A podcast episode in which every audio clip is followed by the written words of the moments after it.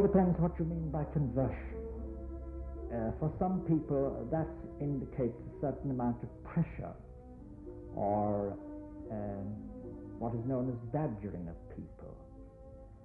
We don't, that is not our approach in anything at all. The Legion now knows through these 50 years of experience that it's due to its firmness of purpose and its refusal to water down principles that it is where it is, that it's withstood in a great measure the present turbulence, for example, in the church. In talking uh, over the tea, we, some of the girls suggested, why could we not do that work also? So Mr. Duff was told, and he just jumped at it. Mm-hmm. He was so zealous. And he said, well, we can't discuss that now. We'll have to have another evening to discuss it. I realised that uh, if I want to do something for anybody, I, I know that I couldn't do them a better job than bring them to the Legion of Mary. And I definitely feel that the finger of God has touched the Legion of Mary. I'm not a martyr for the cause, but actually enjoy it. It demands a certain amount of sacrifice, but when you give a little like that, I mean, what you receive back is a hundredfold. It's really, it has really given me so much. I mean, I felt it, in fact, when I was touring Europe, and practically the whole month I could not get in touch with any legion, actually, even a presidium meeting and all this. Mm. And I felt so lonely. All I could do was to set up two or three in the university, again in the parish, and move out. Now, if the Legion is what it should be, it must spread.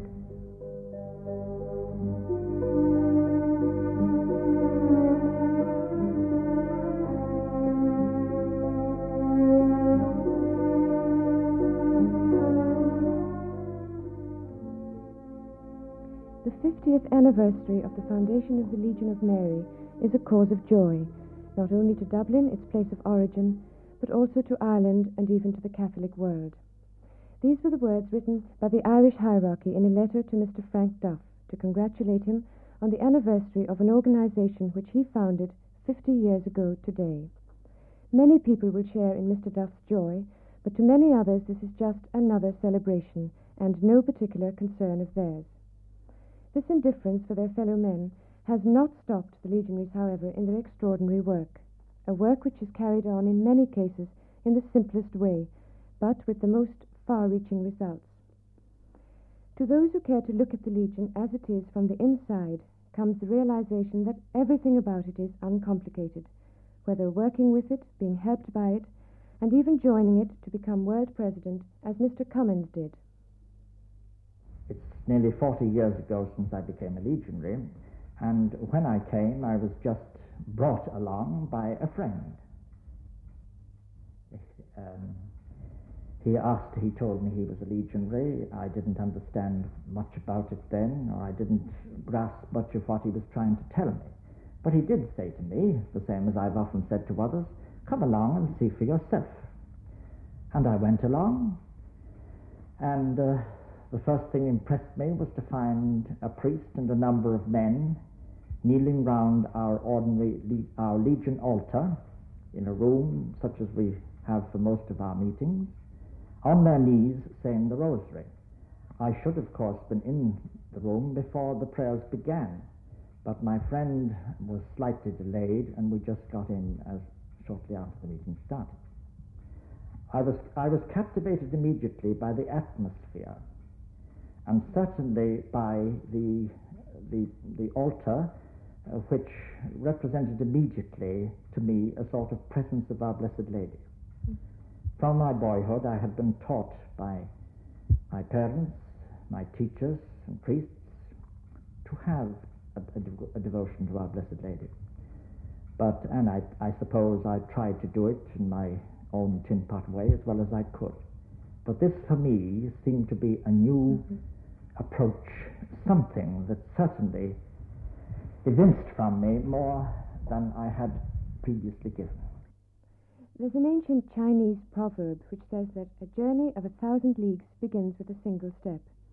And now it can be said that that journey of a thousand leagues has indeed brought the Legion into the depths of ancient China. The story of the Legion's birth and growth in China and how well the mission was accomplished there is best known to Father Aidan McGrath, the Columban father who has given up so much of his life to the resistance of the communist Goliath. Well, I went to China in 1930. Uh, I'm a native of Dublin, and I left Dublin not knowing anything about the Legion, never heard of it. And I was sent up to a very small parish, about 700 miles in from Shanghai, without a church or without a house. And uh, very soon I realized I needed something, people to help me, and I started my own, uh, if you like, Catholic action, and let's call it Father McGrath's folly, because folly it was. It lacked everything that the Legion of Mary now In what sense? has. Well, not enough prayer, uh, not enough detailed rules, not enough training, and no specific work, so that it became chaotic, like so many. However, um, my bishop wanted me to start the Legion of Mary. Bishop Galvin, God rest him, I never knew anything about it. I didn't think it would work because mine had failed. My thing had failed. Yes.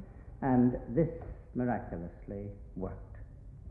Uh, I had six groups in my little village when 4,000 Japanese soldiers walked into the town in 1938. Before the Japanese War, I was the only one to protect the women and children, and I was busy protecting them when my six groups brought me in about 700 wonderful Catholics. They did everything selected them, chose them, taught them, and so on.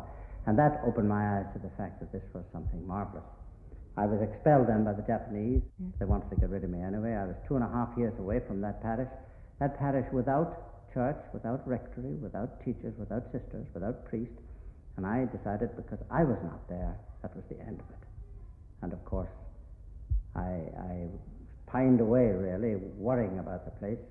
And when I was allowed back in 1944, when uh, De Valera actually kept Churchill out of the ports, they decided I was neutral and they let me back.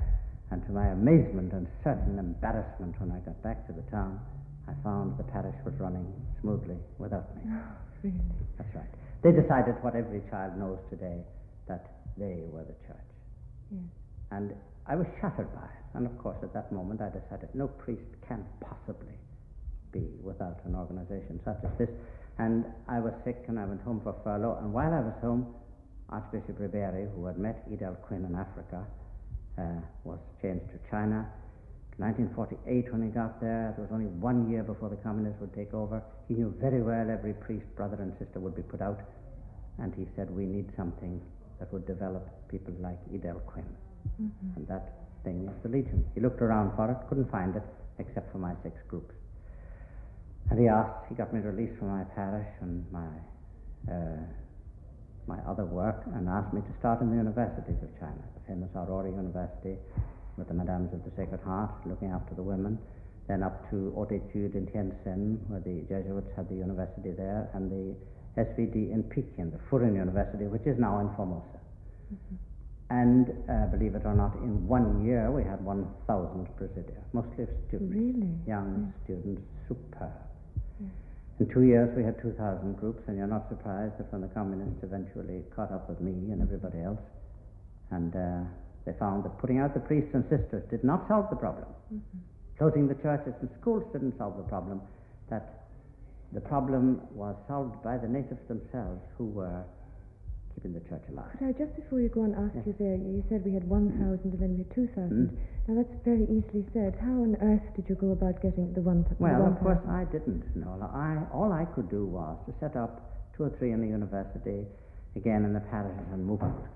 Now, if the Legion is what it should be, it must spread. Yes. And that's what it did. And to my amazement, when I came back after one year, they caught up with me in Chongqing, you see. I kept ahead of them all the time, hopping and flying over them, and then when I couldn't go any more, I, I stopped and I waited for them. Thought they would arrest me, they didn't. They allowed me back to Shanghai. And as I say, to my amazement, once again, I found that the Legion had developed itself. What sort of work did you do? Everything conceivable that the priests and sisters would have done if they'd been there. And at this time, they were going into prison and being expelled and so on. Yes.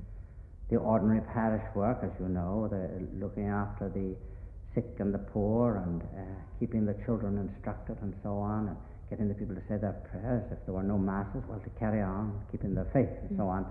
Um, and doing even the social work, like helping the dropouts and so on, to keep uh, people uh, to be good with good civic spirit and so on. But the communists didn't like this. They don't like that individuals do that. They want to say the state does this, you see. And therefore, putting out the priests and sisters didn't solve the problem. And they suddenly discovered that the Legion of Mary was what they called the public enemy number one. Really? Now, how did Yes. they set about capturing the enemy? Well, they tried to use it first. They thought that they could control it and frighten it and use it as a spearhead to develop the native church, what they call the independent church, national church, independent of Rome and so on. But of course, that failed. Failed three times. And they were furious. The legionaries just wouldn't give in on it, you see. Priests and legionaries were working together insofar as they could. Um, then eventually, they, uh, it was proscribed. We weren't even allowed to sing the Legion hymn or anything else. You know, it was quite a joke, the whole thing.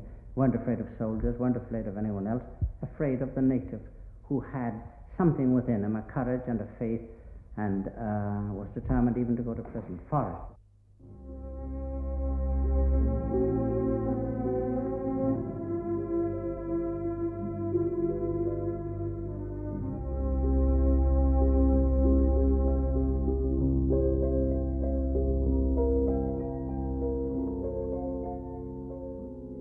The Legion, now so considerable, had the most humble beginnings.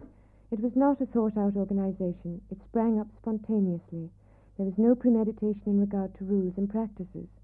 A suggestion was simply thrown out, an evening was fixed, and a little group came together, unaware that they were to be the instruments of Providence. Among that group was Sister Gemma Galgani, who is now with the Sisters of Cross and Passion and resident in Chile. Well, the first thing was I met Mr. Duff. I went up to the Myra Hall to join the pioneers, to get the pioneer pin.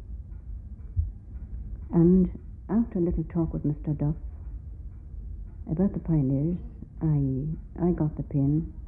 And then later, he asked me to come to the council meeting of the pioneers, which took place once a month. And at that pioneer meeting, the men, it was very interesting. The men spoke about their work. They had been visiting the Dublin, the Union, as it was then, and the work giving tobacco and papers to the old people, and I, I thought it was very interesting. So usually after these meetings, we used to get a cup of tea for the members, we girls, and in talking uh, over the tea, we some of the girls suggested, why could we not do that work also? So Mr. Duff was told, and he just jumped at it. Mm-hmm. He was so zealous. And he said, Well, we can't discuss that now. We'll have to have another evening to discuss it. Yes. And it happened to be, that was on a Sunday, and it was on a Wednesday that we fixed in the same room where the St. Vincent de Paul hold their meetings, that we fixed the meeting. But I don't know how it was, but one of the girls, and though it wasn't planned, when we arrived in, the table was there with a cloth and a lady statue, and two candles, and two bowls of flowers. And they all sat round the table, and the rosary, we said the rosary, prayer to the Holy Ghost. And then we uh, we discussed what we would do. Yes, and that was the first meeting. And that was the first meeting. And then we got, we were sent off on tours then, particularly the, the Union Hospital. When it did start, it was called the Little Association of Our Lady of Mercy. Can you remember what the atmosphere generally was to the Legion uh, when it started, say, after about six months? Can you remember what the church attitude to it was and what the general attitude of the people was? Well, everybody was very interested because it got so, each member brought somebody else, and it got so big that it had to be divided. Yes. And uh, I think they went to the north side of the city then for another Mhm. meeting. Was there ever a sense of excitement that it was turning into a No, very no, no, no, no, no. No? Never thought it was going to be what it was. No. So you're really rather surprised today, Yeah. 50 years later, Oh, are you? yes. I, sh- I was really surprised some years later when I heard the name Legion of Mary. I was a nun then, and I just happened in their retreat house to hear them talking about the Legion of Mary mm-hmm. because I, they had stopped writing to me and I didn't know how it was progressing. Yes. And I asked, what was that? The Legion of Mary seemed, the name seemed to appeal to me. Oh, they said that's uh, an association that started by a holy man in Dublin. The holy man in Dublin, spoken of by Sister Gemma Galgani, is of course Mr. Frank Duff, whose quiet dynamism was responsible for the special spirit which belongs to the Legion of Mary alone. There are many reasons why people join an organization, but when speaking of the Legion of Mary, the reasons are always the most simple, as we see with Dr. León Ó Broin, a member for many years and the first editor of Maria Legionis. I remember the occasion actually when I decided to become a legionary. I was adjudicating at a, a, a drama festival uh, organized by the Legion. I was uh, alongside a, a very distinguished uh, drama critic of that time, Larry Byrne, better known as Andrew E. Malone. And uh, we were sitting up in the Morning Star, in the little theatre in the Morning Star, looking at a play. And there was a legionary on duty on the door, and I saw a very tough woman coming in from the Sancta Maria, barging right in and smacking, smacking this girl in the, in the face for refusing her admission in the middle of an act. And uh, I pondered over this afterwards, and I said, you know, there's something here. If this young girl, who could have been having a good time downtown, was prepared to stand at the door and take that sort of punishment in the interests of the down and outs of Dublin, I thought, thought that I should be doing something. And it was that really that prepared me for admission to the Legion of Mary. Long before the social apostolate became the in thing among modern activists, the legionaries who found their inspiration at a deeper source had discovered the true significance of the cup of water given in my name. Is it for this reason, perhaps, that people like Margaret Ford decide at the age of 22 to give up so much of their lives totally to Legion work? You live in Regina Coeli. I live in, yes. Why do you do this? Um, Why do you work in Regina Coeli? Well, going back to the time before I joined the Legion, I was very interested in social problems and I wanted to do something constructive. And um, to me, the Legion was the answer to this. Uh, I was particularly interested in um, the sort of work that's been done at Regina, and so I decided to come up here and to work full time. I felt this was the way to get to know the work, and I found that is the way to know the work. You know. What I'm really saying to you is, why are you a legionary? Um, because for me, as a Christian, I needed to fulfill myself. Uh, I wanted to help my neighbour in a constructive way. I'm the type of person that needs to be organised um, before I can do anything. Mm. Dr. Violet and um, the Legion was the answer. Do you ever hesitate to tell people that you are a legionary? Because after all, you are also human, and sometimes people can be quite upsetting in their reaction. No, I, I've never experienced any difficulty so far. Mm-hmm. Do people, what sort of things do they say? People, I mean, no, not your friends, but Um, strangers, when they hear suddenly that you're a full-time member of the Legion. First, I, I think they're amazed um, at my age to be a full time member. Uh, they think it's um, very uncommon for somebody so young to give so much time. Um, but sort of when they get to know me, they, they appreciate that, you know, I want to do this and I'm not a martyr for the cause.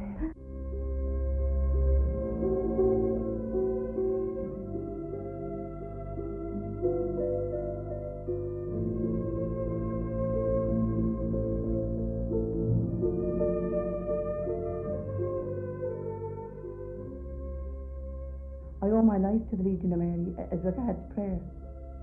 There are people in this world who are more than ready to criticize everything, more especially if the motivation is religious, and the Legion, of course, has its critics. One of the most severe criticisms made of the Legion is that its members intrude in the private lives of their fellow beings. But to those who care to find out, nothing could be further, further from the truth. And you only have to meet a lady like Mrs. Dale to realize the true meaning of Christian love. It's joy, I couldn't describe it, because it's a life that you'd have to know. Because when I found I hadn't a mother, my mother always told me the mother of God is a sinner. And I believed her. And uh, I said to her, God bless her, she said she's just an ordinary person, just like you and me, and sinned. And I always believed her, you see. So until I used to study myself, read little books and pamphlets I used to get in my groceries, unknown to anyone, and I was reading them a lot in work. And I was reading on about our Blessed Lady, and it was a different term altogether. Of course, I couldn't say it at home.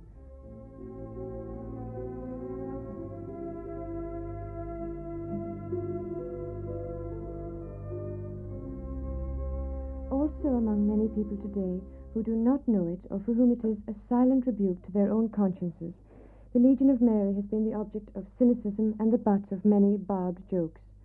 And to people like Sam Hughes, these must sometimes be very hard to take. Uh, I think the, the Legion is misunderstood to the point where it is uh, regarded as something extraordinary in the religious uh, sphere. Mm-hmm. And the Legion, in actual fact, is, and has always been to me, certainly, just normal Catholicism.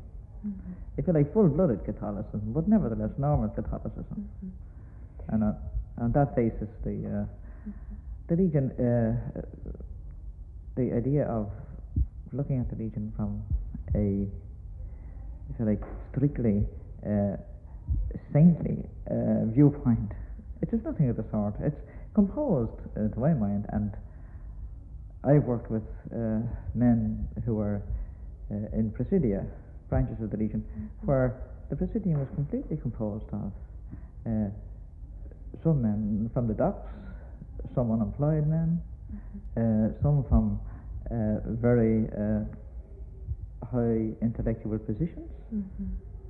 all in the one uh, all in the one presidium, doing exactly the same work, each contributing his own part.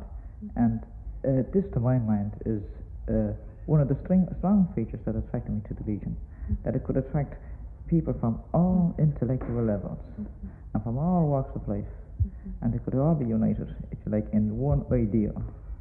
And this ideal was uh, centered on the faith, if you like, looked after by Our Lady, and uh, it wasn't an attitude of, if you like, of, of uh, what you might call, well, for want of a better term, holy Joeism. Yes. You know, We're talking about Holy Joeism. People will say it, and they will say that there is an atmosphere of Holy Joeism in the Legion. Do you think that the Legion legionaries themselves do enough to get rid of this idea? Well, I think so. I think they do because uh, it's, a, it's, a, it's a misconception about religion. I think that's abroad. It's not. It's, it, it is not. You will if you when you come into the Legion, this misconception goes out the window because you find people in the Legion who are in, intensely practical people Yes. who have a business-like approach to what they're doing. Yes. uh, who are prepared to go to great lengths to do what they what uh, what is required of them uh, in the interest of the church and Our Lady. And I mean, what what, what more is is wanted of a person? Sure. Uh, the, the, the, the, Holy Joeism is a person who is in, who is basically inactive Yes. and has a mis- complete misconception of the faith. And uh, for that point of view, it's it's just not. As, Oh, I absolutely agree because I've met some of you now, quite a few of you, and Yeah. the one thing that strikes me is the happiness and the absolute normality of everybody. I, I have seen absolutely no sign whatever of Holy Joeism. Uh, yeah. But I wonder if there's enough publicity for people outside who don't actually come in to you and look for you. If uh, you yourselves make enough effort to let people see just the great work you are doing. Well, uh, You seem to some publicity. we do, yes, and uh, you know, in a way, rightly so.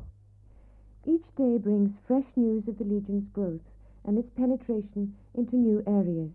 Each year sees new countries added to the long list. How, for example, did Maria Suteliza first hear about the Legion in the Philippines? Well, after my graduation from the university, a Franciscan father introduced it in our parish. Uh, it's a.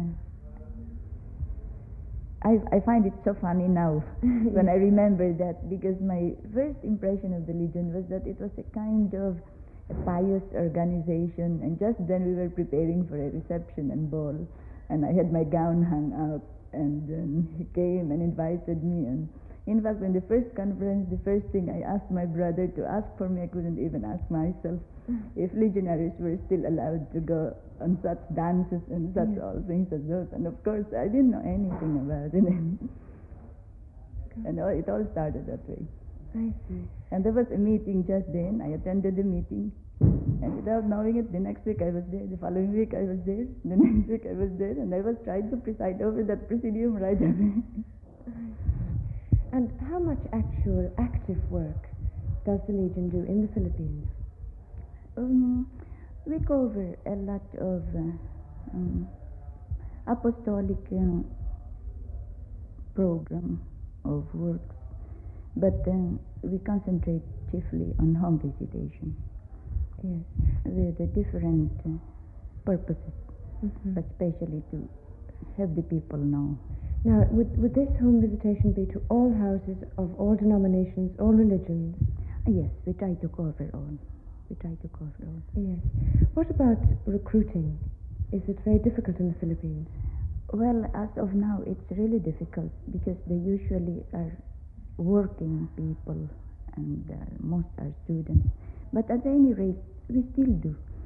In mm-hmm. our home visitations, we include recruiting, of course, but we usually get auxiliary members instead of mm-hmm. active ones.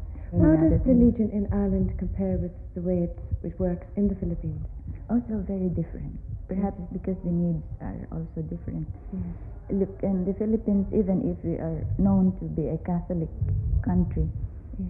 we have more lapsed Catholics, sad to say. I see, yes. So the difference in the work is really in, in the sense of the apostolic work. Mhm.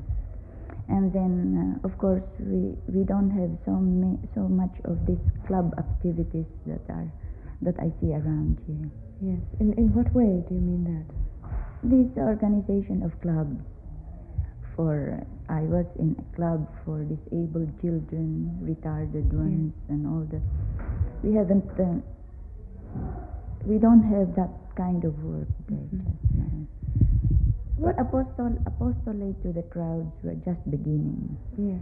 And then this street rescue work, which is really heroic, I say it, I, I say it here. We could also do that there because we have such cases. Also. You don't do that at all in the Philippines? Not yet. Not yet. All that we do uh, is visit the bars, get in touch with the girls. And Yes. What does the. Legion mean to you personally? Well, if you ask me, I think I could say the Legion is my life. In what way would you describe that further? it's it's really it has really given me so much i mean i felt it in fact when i was touring europe and practically the whole month i could not get in touch with any legion actually even a presidium meeting and all that mm. and i felt so lonely and The Legion slowly grew and spread, sinking deep roots in its home soil before venturing far afield. It has been ready to help with every form of apostolic work throughout the world, and at the 551st meeting of the Concilium, or governing body, which took place in Dublin on August the 15 la- 15th last, members received reports from envoys throughout the five continents. And attending that meeting was the first envoy, Mary Duffy.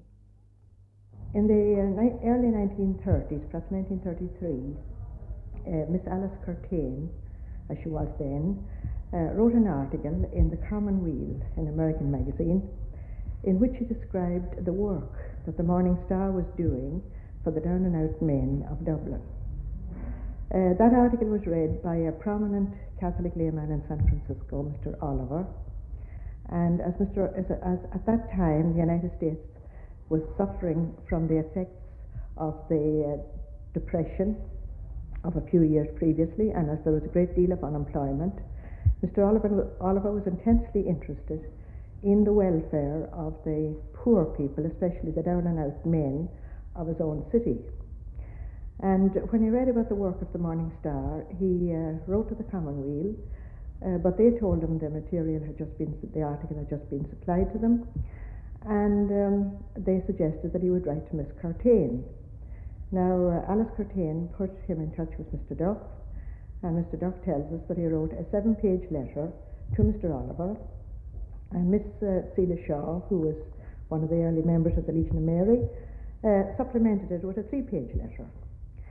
And uh, Mr. Oliver went to his Archbishop with this information about the work that was being done here in Dublin in the hostel, uh, but the Archbishop would not permit him to open a hostel in San Francisco at that time.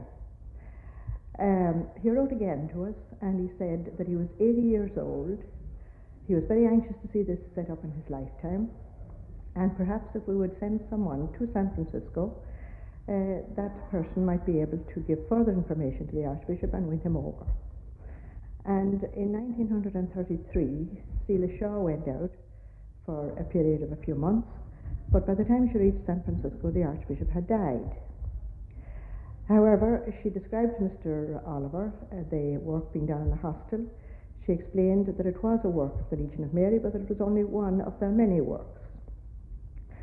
Uh, he became, Mr. Oliver became uh, still more interested in the Legion of Mary, and uh, after Mr. Shaw's return to Dublin, he wrote to Mr. Duff again and asked to, that a, a, person be sent out, some member of the Legion of Mary, who would devote perhaps a couple of years to, to introducing it into that country. Uh, so in 1934, uh, I was asked by Mr. Duff would I agree to go, and um, I did. And I left Dublin in, on the 3rd of June 1934 and uh, arrived in New York six days later. And you stayed for? I, I was appointed at the outset for a period of three years, but uh, in the interval, the World War II broke out, and it was not possible to get home, and I stayed for 12 years. Like other envoys, part of Mary Duffy's work was to visit people who had perhaps, for one reason or another, lapsed from the church. How did those people react to an uninvited guest? Invariably, the reaction was kindly enough. In many cases, they were very happy to be uh, contacted mm-hmm. and uh, uh, perhaps only waiting for the word of encouragement, either to have a marriage set right or to uh, get back themselves into practicing practice of the faith. Is it ever difficult for a legionary to approach someone like that? We we tend to think of the other person's reaction, but I wonder how difficult is it for the legionary? Because it is quite a hard thing to well, do. Well, it is. It's never really easy. And uh, I suppose if we were um, depending on our own effort, we just wouldn't do it at all. Uh, it's the, first of all, I think the discipline of the weekly meeting and the um, spiritual atmosphere at that meeting uh, that really gives courage even to the most timid to do a work that is definitely a difficult work. But the Legion of Mary is so vast today, has it perhaps become almost impersonal for this reason? I asked Monsignor Falls, who is the spiritual director of the Senatus in Philadelphia, if he thought this had perhaps happened in America, and if the Legion had lost contact with the people for this reason. No, I think the opposite, that uh, it's one organization in the church that is continuing contact with the people and more and more, uh, as time goes on, I, I think we'll do more of this contact because we're, we are beginning to increase in numbers again. We had a period of recession right after the Second Vatican Council when so many thought that uh, we should downgrade Our Lady. They thought that the Council wanted us to do this, that the ecumenism should supplant, substitute for the convert apostolate.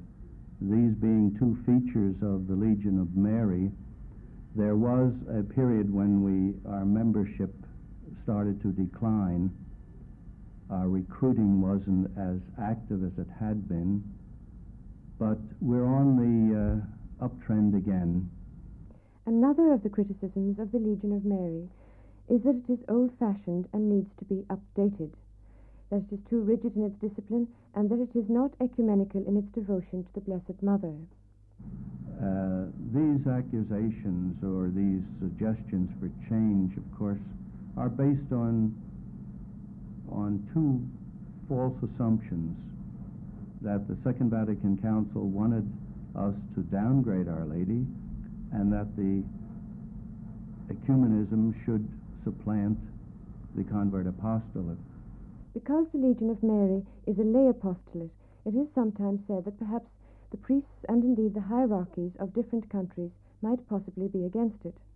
I put this question to Father O'Flynn, the world spiritual director of the Legion of Mary, and I asked him if perhaps priests might even be a restraining influence on the Legion of Mary.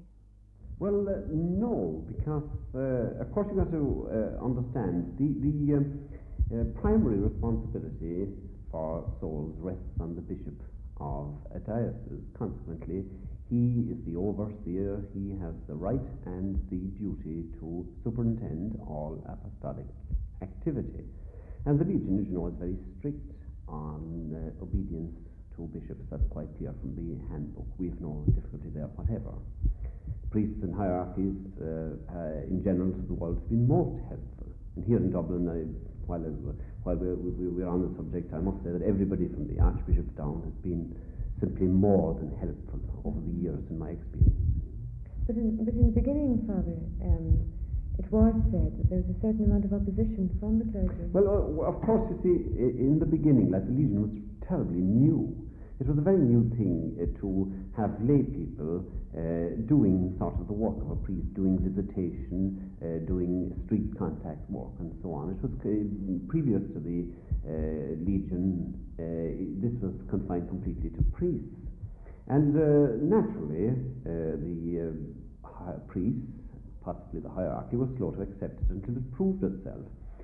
But while on that subject, I must say that straight away, there was tremendous support right from the start from, from many distinguished priests, from Father Toher, who was the first uh, spiritual director, uh, from Father Creedon and from Father Dennis O'Flynn, all who were men of, um, Father Dennis O'Flynn, of course, later, uh, all of whom were men of outstanding ability and who gave every uh, moment of their uh, time that they could to Legion activity the, the Legion simply couldn't have existed without them. And um, without Father Torse and Father Creedon and uh, many other men like Father Robinson, Monsignor Fitzpatrick, others, uh, it simply couldn't have got on without them. Mr. Duff would be uh, the very first to insist on that. And while we're on the subject, uh, I would like to say, uh, to, say to, to, acknowledge how tremendously helpful the religious orders have been to us, as well as the diocesan clergy. We've got tremendous service from them over the years. It would be very wrong to, to, to uh, think that priests uh, didn't give uh, tremendous help to the Legion Way. What about the feeling that ecumenism is in conflict with conversion? Now, the Legion is. You mean that uh, ecumenism is in and conversion is out? well, the, well, the Legion, that's putting it very strongly, but the Legion is involved very much with conversion. So would you say there was any conflict then with None the ecumenical movement? If uh, ecumenism, to my mind, if ecumenism is properly understood, there's no conflict whatever. I like to regard them as two parallel movements.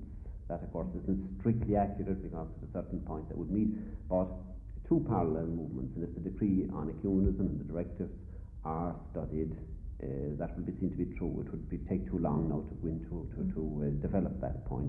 But conversion, of course, must always be uh, primary work of the Legion, just as it must always be a primary work of the Church. You, can, you can't forget the command, go, going therefore teach you all nations.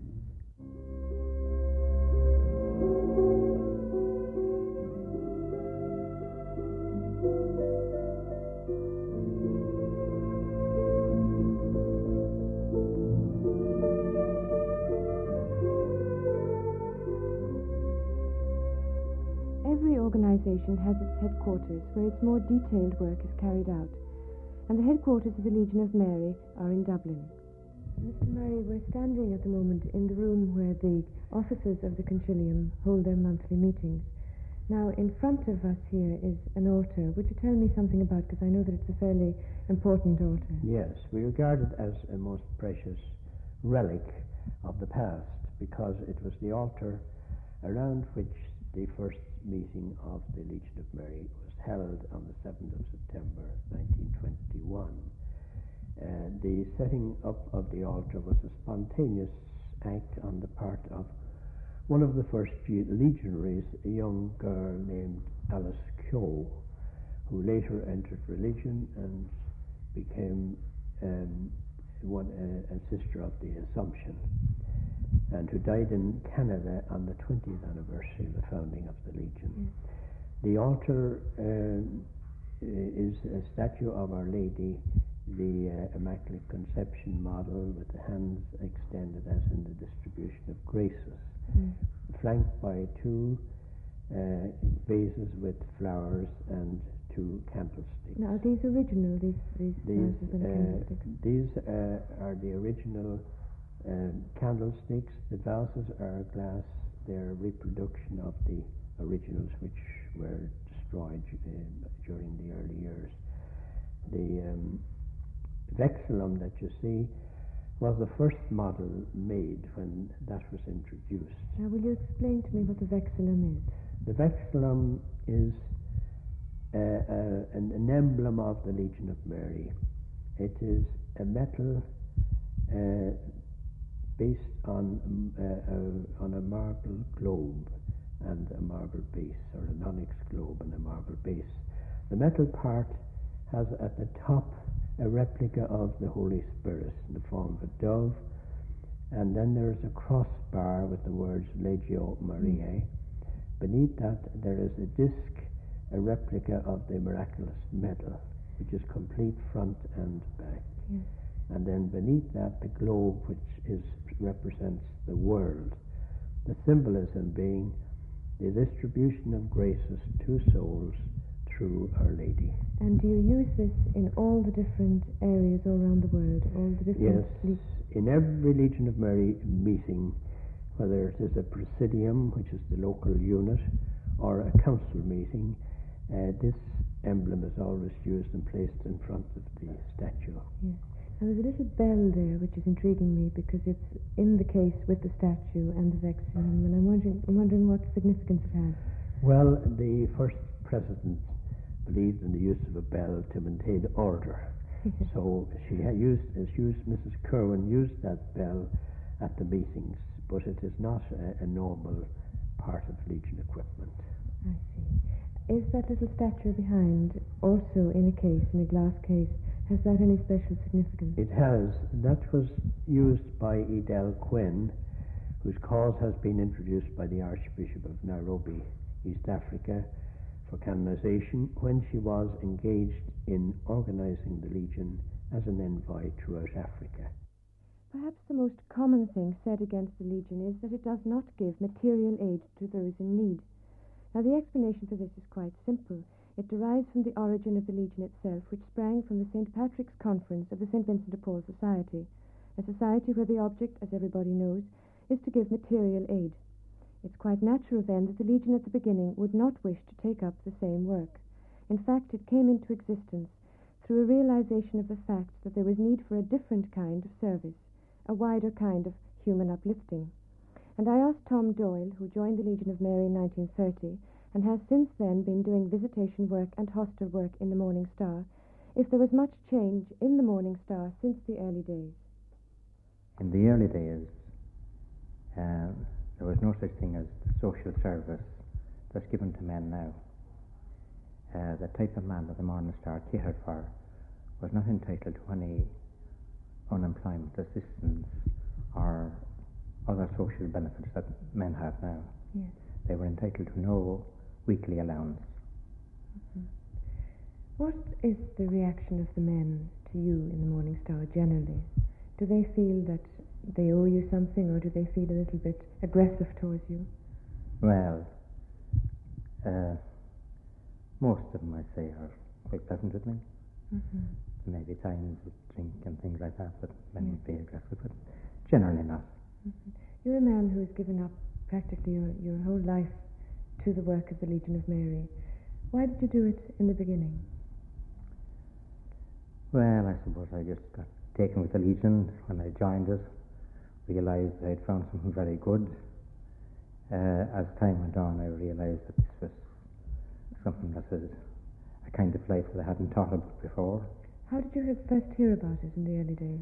Brought in by a friend. I was in the St. Vincent de Paul Society, and my president was also helping with the Legion. There were no men in the Legion at the time, Yes. but we helped the Legion to do some of the Legion work. Yes, such as? Uh, the Picking, Picking, the Medical Mission, Yes. and the Metropolitan Hall. Yes. They were two proselytizing places. Yes. Now you said there were no men in the Legion. When you joined it, were you one of the first bunch of men? Well, a number of the Presidium, when, when, when I joined the Morning Star, as it is now, Yes. We weren't affiliated to the Concilium because there was no men in the Legion. But we met around the same Legion altar and we said the Legion prayers and we followed the Legion rule. And later, when men were affiliated into the Legion, our Presidium came into the Legion. What do you think of the young people today who are joining the Legion? Well, we meet some very, very good intermediates. Trouble is that we haven't enough. Why do you think you don't have enough? Well, when you look around at the meetings, there's not enough of young people. We use, we lose a lot of them. About uh, 18, 19, 20, they leave off coming up to exams, and even when they start work, many of them are doing night study, and many of them won't give the time, I suppose. But on the other hand, there are some very, very good ones. Mhm. Now you probably don't have all that much time in your hands because when you're finished with your work in the Morning Star, you must be pretty tired. Do you ever now actively try to recruit yourself people for the Legion? Only people that I meet, you see, in the work. My, my whole life is taken with the Legion, you see. Yes. And therefore, everyone that I speak to is something in connection with the Legion. Yes. And I haven't the opportunity to go around from house to house or meet people on the street to tell them about the Legion. Well, you said only people that I meet, so it means that when you actually meet someone, are you always thinking, well, this would be a good member, or how do I ask? Well, I realize that uh, if I want to do something for anybody, I, I know that I couldn't do them a better turn than bring them to the Legion of Mary.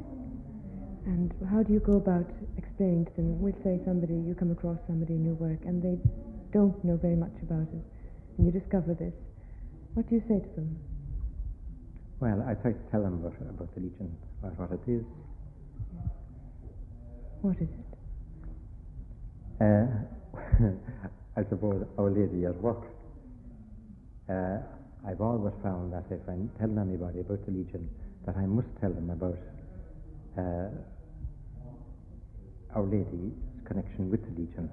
That to a certain extent it's not just doing of any particular kind of work, that it's not to a certain extent Catholic action. Uh, it's not certainly not so, it's social work, though they may do social work in Catholic action. But it's the Legion of Mary which is different than the other organisations. Closely connected to the heart of the Legion of Mary is the true devotion of St. Louis de Montfort.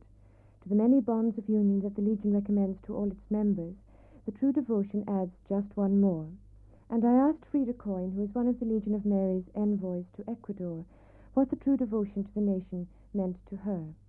Yes, well, we found particularly that in Ecuador, where I was envoy working with uh, another young legionary, Anne Bambrick, we found it very necessary to bring into play this true devotion to the nation.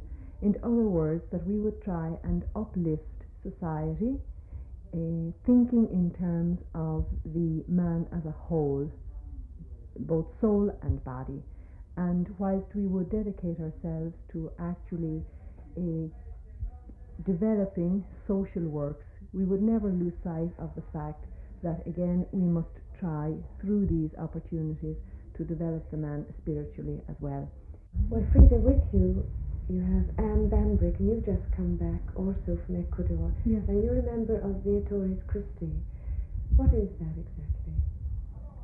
Uh, Christi is a movement that uh, grew out of the Legion of Mary project of Peregrinatio Pro Christo. Um, it's a movement that helps lay people and prepares them for work in foreign countries, uh, professional people or non-professional people.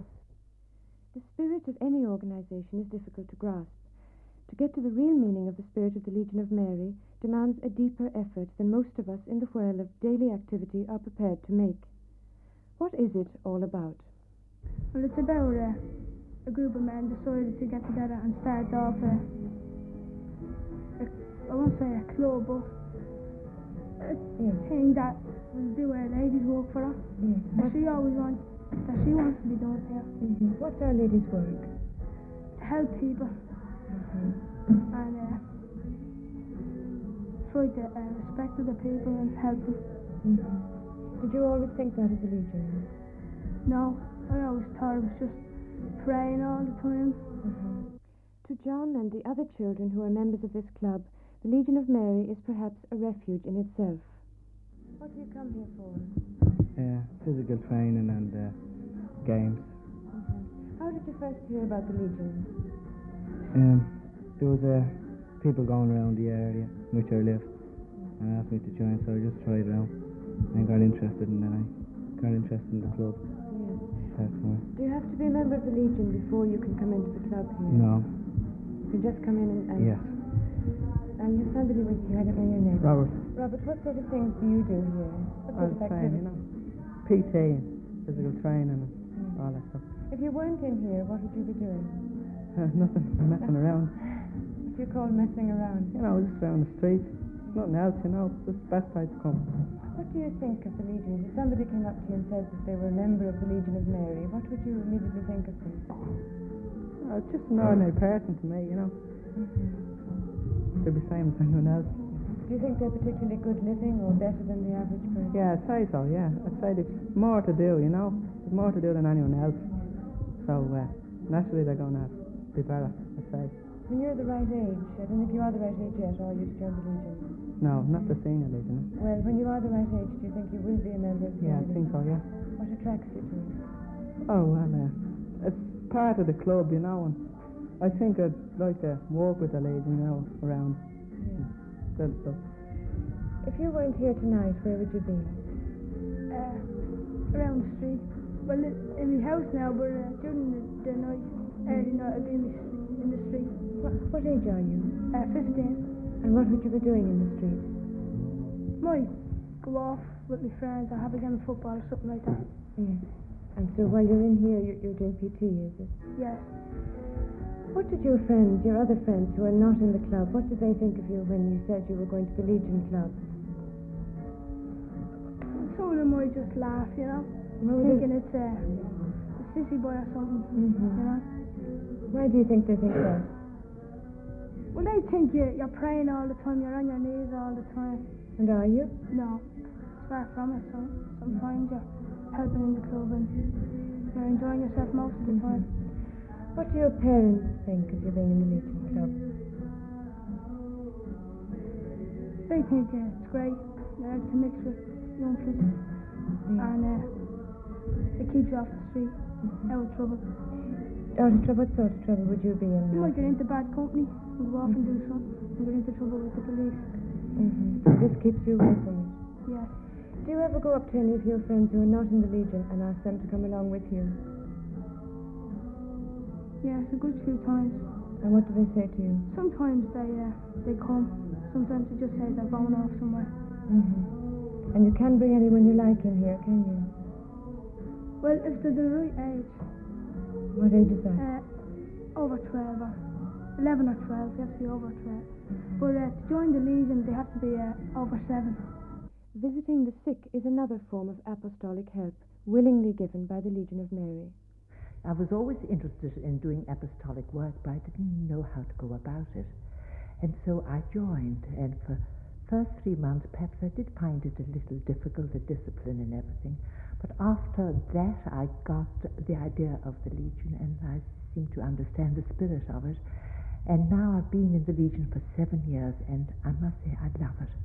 How would you describe to me the spirit of it?